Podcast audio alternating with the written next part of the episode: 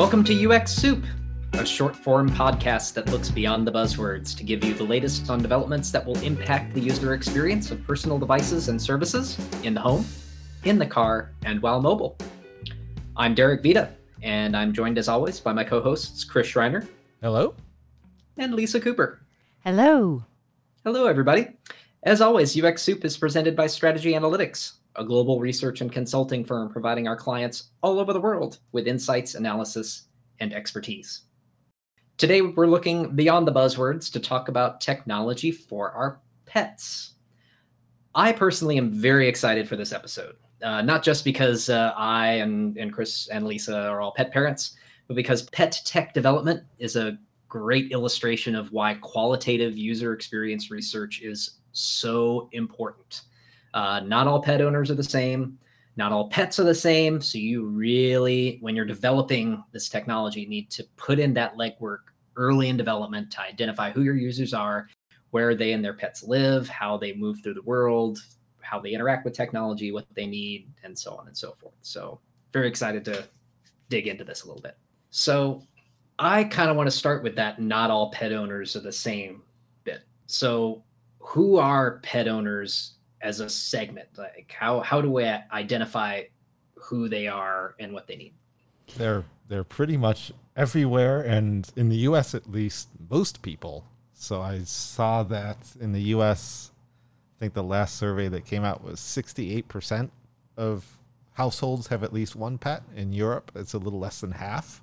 I think that the makeup of pet owners is incredibly varied. So you have everything from uh, farmers owning sheepdogs to people owning little toy pets that they put in their bags and purses and carry around. Right, right. So there's a lot to think about, and you don't only have to think about the owners, you also have to think about the needs of the animals.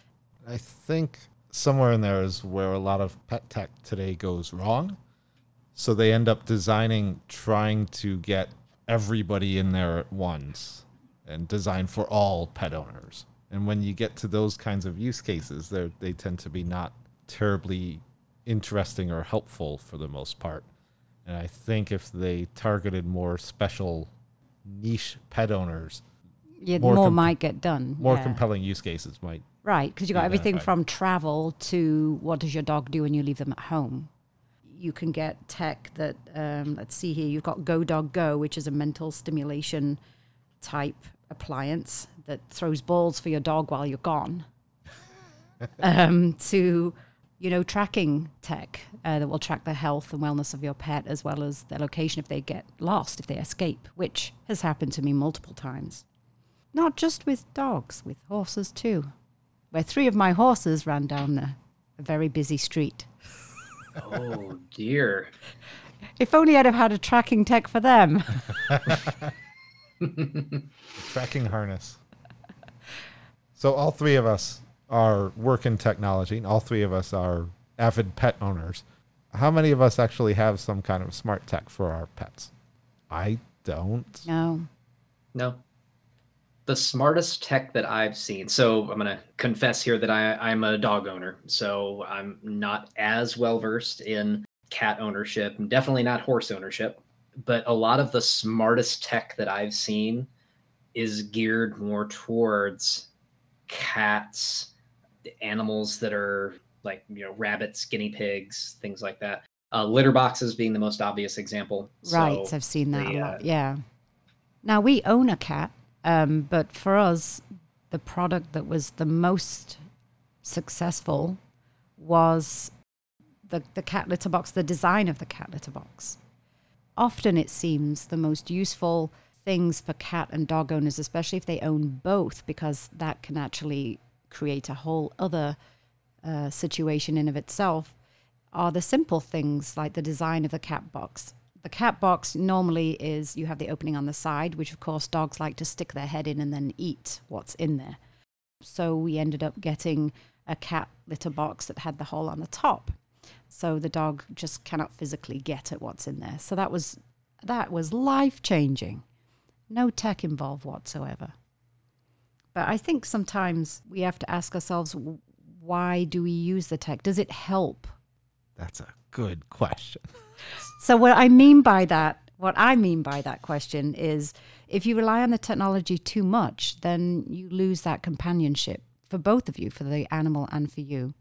So it's good to have technology if it's going to be uh, used together with other things. It can make life much easier for everyone. It can keep your dog stimulated while you're gone. But if you end up doing too much of this stuff, you just lose companionship with your animal.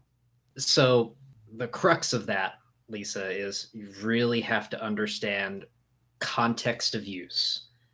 At Strategy Analytics, we did some very interesting research a couple of years ago on rear seat reminders for cars. So, uh, as you're leaving your car, uh, especially on a hot day, uh, untold number of uh, uh, children and pets die in hot cars every year. Yes. So, a lot of automakers will put a rear seat reminder up on the screen, perhaps with an audible tone, to remind the driver that they might have something in the back seat they need to check. And what we found is yes, consumers obviously want these, but what should these actually look like? These rear seat reminders are important, but is a single ding and a text heavy note behind the steering wheel at the time when someone is leaving the car or rushing off to their appointment, is that going to be sufficient? A lot of times we hear about mobile alerts. Uh, what if those mobile alerts are turned off, though? Might not necessarily be uh, heard. What about seat buzzers? So uh, the alignment here is on the fact that we need these rear seat reminders, but they need to be designed in such a way at that exact time point that a pet owner or a parent are not going to miss them. Yeah, another good context, I think, is travel. I was just I was looking into this. There's something called a CarePod carrier that they've ended up partnering with Delta to create these uh, dog carriers that you could track as a passenger on a plane. So you you can track your dog where they are. This carrier's better designed for the environment in the cargo hold of a plane. It's got all the smart features in there so you can detect how well the dog is doing or cat and how they're affected by the flight. And it sends all that information not just to the, the passenger, but also to the airline. So something like that is incredible, I think. And they were supposed to roll that out in January of this year before COVID happened. but that's incredibly useful. Incredibly useful. How many people would love to take their animals with them? So just to switch topics for a bit, one of the issues that I think that developers of pet tech face is doing the actual UX research about it. So if I'm making some kind of device or smartphone or an app or something like that, I can come up with mock-ups. I can put it in front of a person, have them imagine that they're using it. When you're bringing pets into the picture, you know, they're they're lovable, they're great, they're incredibly smart, but not necessarily able to imagine themselves in a different situation to use something that's not fully fledged. So it's it takes a lot of the tools away from UX researchers when trying to develop and design new products and services for pets. It leaves contextual interviews with those stakeholders. It Yeah. leaves observational research or You need more quantitative uh, data collection if you're looking at health and wellness and things like that. But yeah, you haven't got all the tools that we would normally have with qualitative research. Or uh, you you have those tools, but it takes it down to its core, right? It's not just about plugging numbers into a survey. It's about which tools do you use to get the metrics that you need here. And as Chris was saying, a lot of that boils down to knowing how to observe a scene and how to glean that feedback from someone or a living thing that can't just verbally give that feedback to you, right? Right. Right. Dogs don't have opposable thumbs. They can't write. right. You know. Yeah, yeah. So, a yes or no question for the panel Is smart, quote unquote, pet tech helpful on balance or hurtful on balance? I would say that pet tech thus far has at least not been helpful. I wouldn't say it's been hurtful, but it certainly hasn't been helpful. But I think in the future, there are use cases around health in particular that I think could be very helpful for pets and pet owners. I think it depends on how you view technology in general, really. if you're scared to death of technology, um, then you can end up being very freaked out by some of the things that we can do now, uh, where you could imagine robots placing the companionship of animals. If you have a more positive attitude toward technology and you've used it for many areas of your life and you've seen how it enhances life, then I think the answer would be yes, it's very helpful. So I suppose I'm saying it depends. I like it. That's always a great answer. Uh, I, I, agree with both of you. Um, too often, I see smart tech boiled down to something that's just connected to an app, right?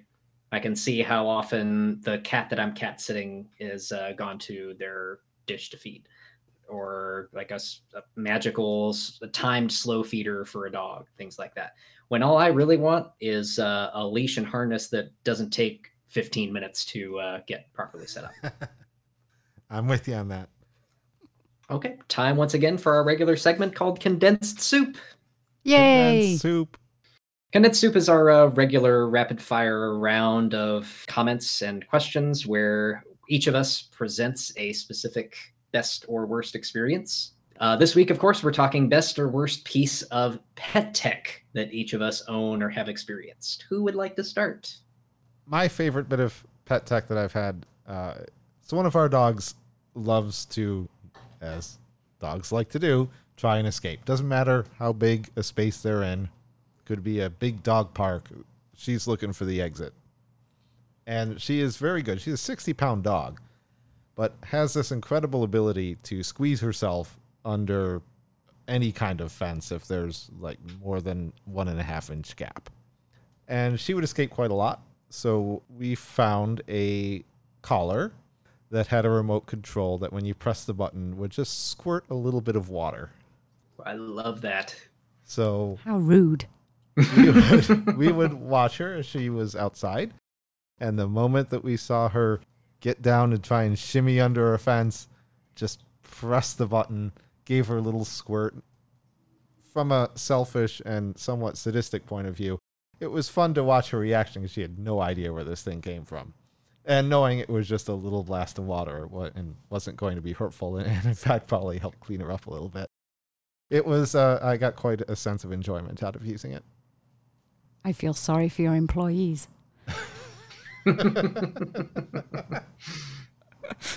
okay my turn mine i stole from a friend of mine because it was such a good story fitbark it's a tracking and health and wellness smart device. It will track minute by minute activity, sleep quality, calories burned, all this stuff for your dog. And the person uh, that was telling me this, they said that this actually helped them diagnose oral cancer in their dog. And this is actually responsible for their dog being alive today. So the way that worked was they were looking at the data from from the dog and they noticed that he was slowing down. They were starting to get a bit concerned and they, they got Otto to the vet. That's when they discovered that he had oral cancer. So they looked at all the options. They decided to put Otto on uh, radiotherapy, and they were told he'd have six months to live. However, uh, the data showed that he was completely wiped out every time he went to radiotherapy. So they thought, well, Let's give him a better quality of life. Let's just switch to this other medication. So they did that, and they kept an eye on his his health with this uh, device, and he's alive three years later, wow. based on that. That's awesome. Yep. So I'll probably be going to buy one of those for my elderly dog this week. And that's that's the kind of use case I was referring to earlier. Uh, to be able to identify and at least get data on their activity and, and problems before we might be able to recognize them, I think is a potentially huge benefit. Yep. And that's exactly what happened in that, that case. And the capability of sharing that with a care provider as well. That's incredible. Yeah, yeah. Really helpful. What's yours, Derek? Uh, mine is not specifically pet related, but it's something that I've used all the time right now, specifically for pets. So, Uh, let's rewind about nine or 10 years. Uh, I was working at the Virginia Tech Transportation Institute on their test track, and I was working very long hours. Uh, and I had a, a lab at home who unfortunately uh, had to sit at home for long hours. Part of this on road study, very long story short, uh, involved video chat for the car. Uh, we'll discuss how appropriate that is in a, another episode. But as part of that, for the video feed that we used for our test, I used uh, my laptop at home. I stuck it open and pointed the camera on this laptop toward the dog bed. And it allowed me to keep track of my lab while I was away, make sure that uh, she wasn't pacing around or uncomfortable or whatever, make sure I didn't have to run home and check on her. Uh, fast forward nine or 10 years. Right now, we're taking care of a one year old, uh, 65 pound German Shepherd who has severe separation anxiety.